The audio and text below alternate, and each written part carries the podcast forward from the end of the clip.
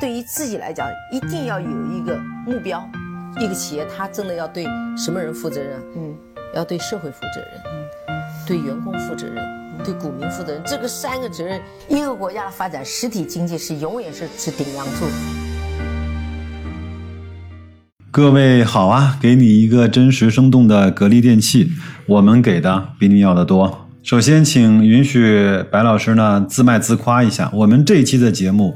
可谓称得上是精彩纷呈，因为我想用这期的节目来帮大家来去回顾和梳理一下，在中国的家电史上那些恩仇录啊。我们故事呢，先从宁波市场监督管理局啊对奥克斯呢虚标能效的处罚决定：第一，责令整改；第二呢，处罚十万元。至此呢，格力实名举报奥克斯门告一段落。我相信很多人看到了这一段结果之后，都会认为。政府对奥克斯的处罚实在是太轻了，就像我们现在很多人会说，证监会包括管理层对那些造假的、虚假上市的，然后欺骗中小股东的那些上市公司的处罚实在是太轻了。那我们就继续顺着这条线索来看一看我们中国的家电史怎么走过来的。其实我们都知道，格力呢和奥克斯的纠葛由来已久，而他们的恩怨呢，也只是家电江湖的。冰山一角，被我们所熟知的呢，还有像格力、美的的明争暗斗，大佬黄光裕的入狱。在他入狱之前，国美经历了非常非常凶残的控制权之争，之后呢，由盛转衰，包括创维、海信口水战不断。贾跃亭曾经打造的电视的千亿的帝国的。崩塌仿佛还在昨天。曾几何时啊，洋品牌曾经横扫中国家电市场，如今呢，再也在市场上难觅他们的身影。国产的家电品牌能够在短短的十几年之内干掉外资，冲出亚洲，走向世界，也和品牌之间的激烈竞争。不无关系。在中国波澜壮阔的商业史上，家电行业绝对可以称得上是浓墨重彩的一笔。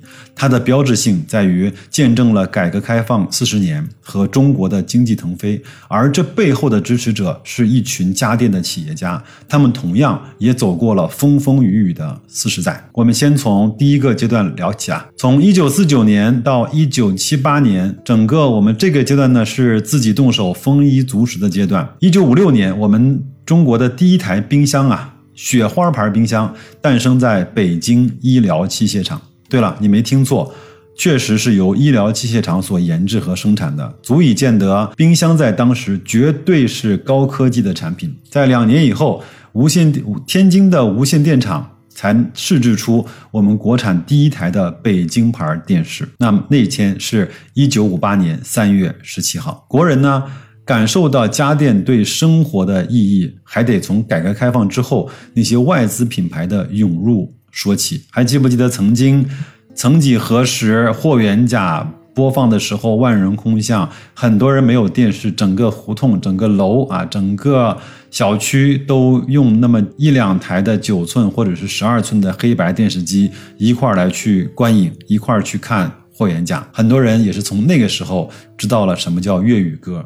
知道什么叫中国的功夫？好，那很快呢，时间就来到了一九七八年到两千年，这个时候呢，是我们改革开放追赶世世界的最重要的几十年。那上个世纪八十年代到九十年代初啊，那央视的黄金时段的广告都被东芝和日立这两个日本的品牌承包了，这些广告词也随之传遍大街小巷。成为当时无人不知、无人不晓的流行曲，比如说《偷袭吧，偷袭吧》，新时代的东芝。我相信很多人会随着白老师这几个念白，会唱出当时那个优美的曲调。如果你会唱，麻烦后台告诉我啊。当时年轻人结婚的三大件呢，有手表、自行车和缝纫机，刚刚的升级为电视机、洗衣机和。冰箱，有钱的人哪怕是托关系，也要弄到一台东芝的火箭炮的电视机。外资品牌可谓横扫中国。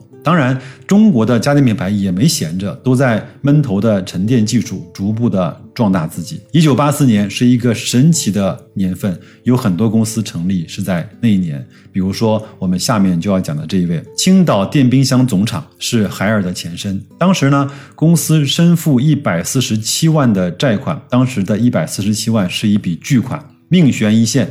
张瑞敏呢，这一年被任命为新的厂长。我们都知道，他干了一件事情，把七十六台不合格的、有缺陷的冰箱在厂门口砸掉了。这个时候呢，树立了中国的品牌质量也同样没问题的一个大旗和标杆。这一锤砸出了行业的第一块质量金奖。如今的海尔已经是全球的。冰箱老大。那位于广东顺德的美的集团呢，成立于一九六八年，在一九八一年，何享健成立了顺德县的美的风扇厂，正式涉足于家电领域。格力是在一九八五年创立的，那个时候的董事长是朱江洪，而董明珠是在五年之后，一九九零年才来到了珠海。她这段时间的经历，我相信我们都很熟悉了。三十六岁，把孩子放在家里。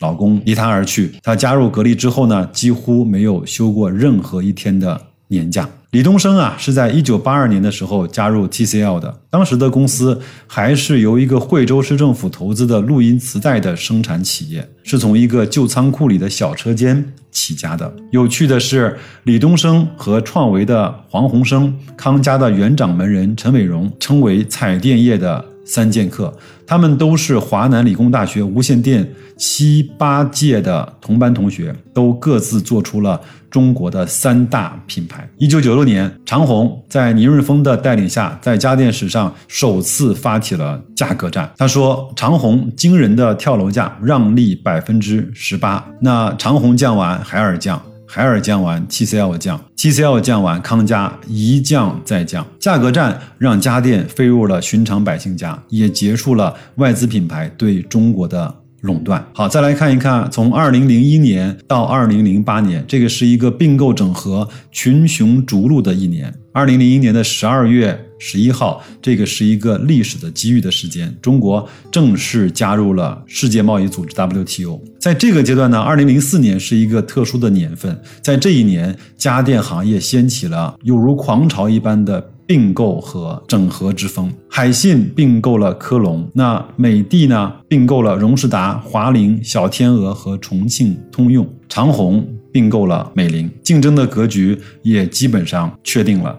白强黑弱的形势也逐渐的形成。白电指的是可以替代人们家务劳动的电器产品，主要包括洗衣机、部分的厨房电器和改善生活环境、提高物质生活水平的电器，如空调、电冰箱等等。那黑电呢，指的是能够给人们带来娱乐休闲的家用电器，比如当年的彩电、录像机、音响、DVD 等等这样的一些东西吧。好，那我们接着再来看。行业龙头呢，不断的在变化。与之同步的是，大型的连锁电器卖场在城市中崛起。二十一世纪初，国美和苏宁向全国开始扩张，火拼门店价格和服务。南京呢，是国美攻占全国的最后一站。记得在南京国美开的那一天，全城都有着硝烟的味道。整个的苏宁很紧张，国美更紧张。但是。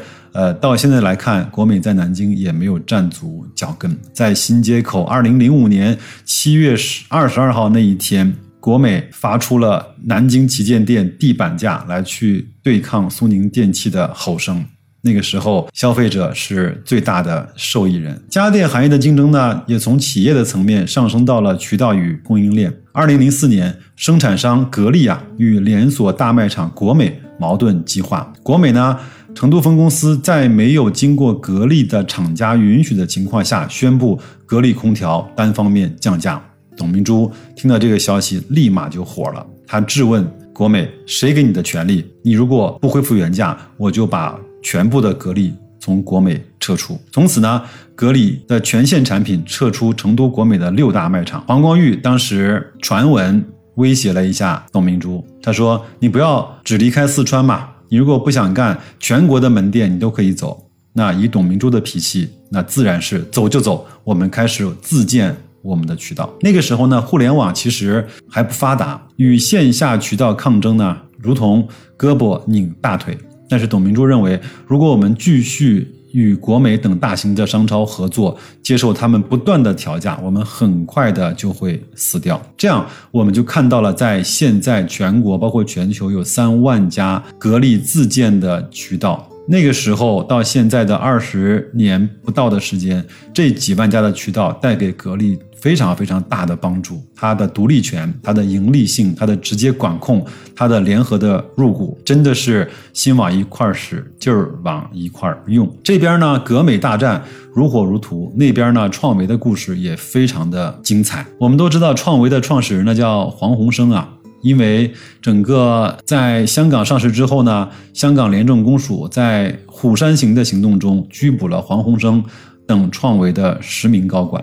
那黄鸿升在二零零六年的七月七号锒铛入狱，入狱六年。出狱之后呢，黄鸿升在二零一一年再次选择了创业，他重组收购了南京金龙客车制造有限公司，专注于纯电动的汽车制造。但是这次创业好像显得不是那么的成功，最后就来到了二零零八年到二零一三年，这个呢是转向网络格局初定的时候。时间来到了二零零八年，在大洋彼岸的美国呢，次贷危机演变成一场席卷全球的金融危机的风暴。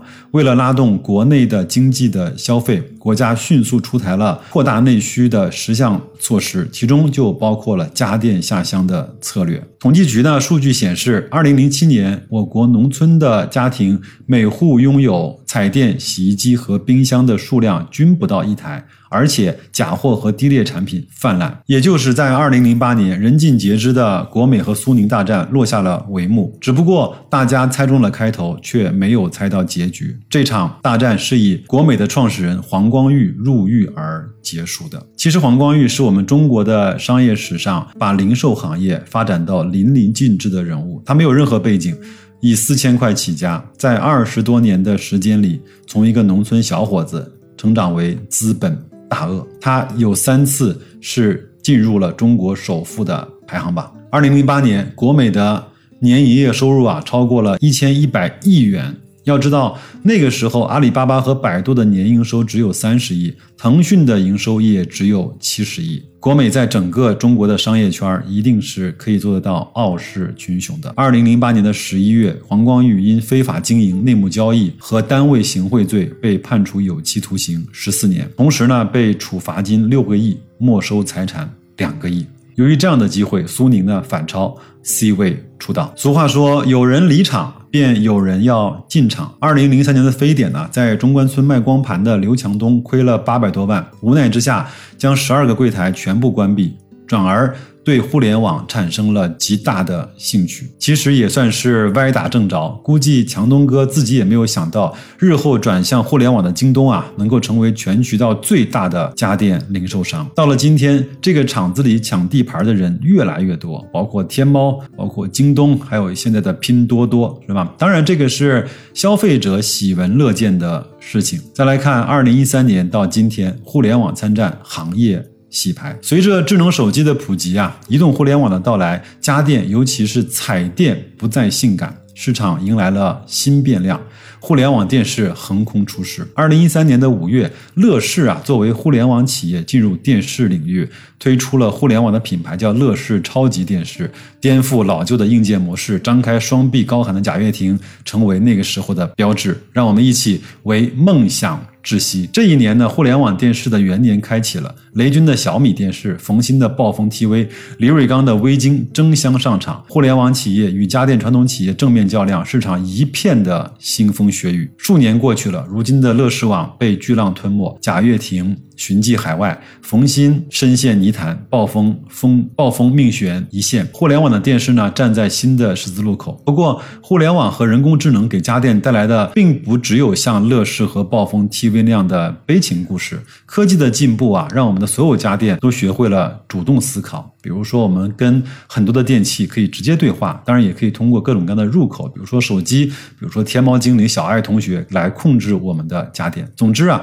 在家里你越来越越懒了。他们却越来越勤快。那提到家电行业的企业家，人们都会想到格力的铁娘子董明珠。她除了行事雷厉风行之外呢，脾气也是出了名的直率和火爆。除了和渠道商的纷争，和同行之间的厮杀也从来没有中断过。比如格力和美的，二零零八年以来，双方就有多次的纠纷。二零一七年的互怼攻击啊，到达了一个小高潮。短短十天之内，相互提起了四起空调专利的侵权诉讼案，互相累计的索赔金额超过了一亿元。值得一提的是呢。董明珠和方洪波这两家宿敌公司的掌门人，都是从二零一二年开始全面掌舵各自的公司的。在他们的带领下，两家企业的发展也走上了不同的道路。格力在空调领域做到了极致，而美的则以多元化的战略见长。那么，我们再说回格力和奥克斯的恩怨吧。两两个人呢，两家公司啊，其实已经交恶已久。董明珠曾多次的当众去怼奥克斯：“你们来挖我们格力的人，偷技术。”和偷专利，天天在我这挖人，甚至挖过去的人改名换姓，怕我们追究。更值得玩味的是，举报奥克斯和本来是和美的和海尔约好一起的，但最终只有格力进行了举报。据媒体统计啊，在格力、美的与奥克斯的专利侵权案中，奥克斯空调多数是。败诉的中国呢，正处于制造大国向制造强国的转变的历史关头。龙头企业往往发挥着巨大的引领作用。代表中国制造的格力，用具备核心竞争力的优质产品和专业服务，获得了全球市场的认可。美的呢，则通过收购德国的库卡，在智能制造领域更进一步。短短的十几二十分钟，我们就把我们中国的家电从一九四九年建国以来到今天发生的一些。往事发生的一些恩怨，发生的一些我们那些难以忘怀的那一刻一幕，给大家就讲完了。其实我觉得，无论是你是哪个公司的股东，你更加喜欢海尔之家，你还是更加尊敬格力，你还是更加的放心踏实的把你的钱交给美的，都无所谓。但是这些人在我们中国改革开放的滚滚的浪潮中，一定是扮演了那重要的几个。弄潮儿的角色，我们要对这些企业家表示尊敬，我们要对这些企业表示感恩，我们要对这些人带给中国的商业史的进化和发达表示我们作为一个中国人和投资者所独有的致敬。好吧，那就这样，祝各位在新的一周工作愉快，投资顺利，身体健康，再见。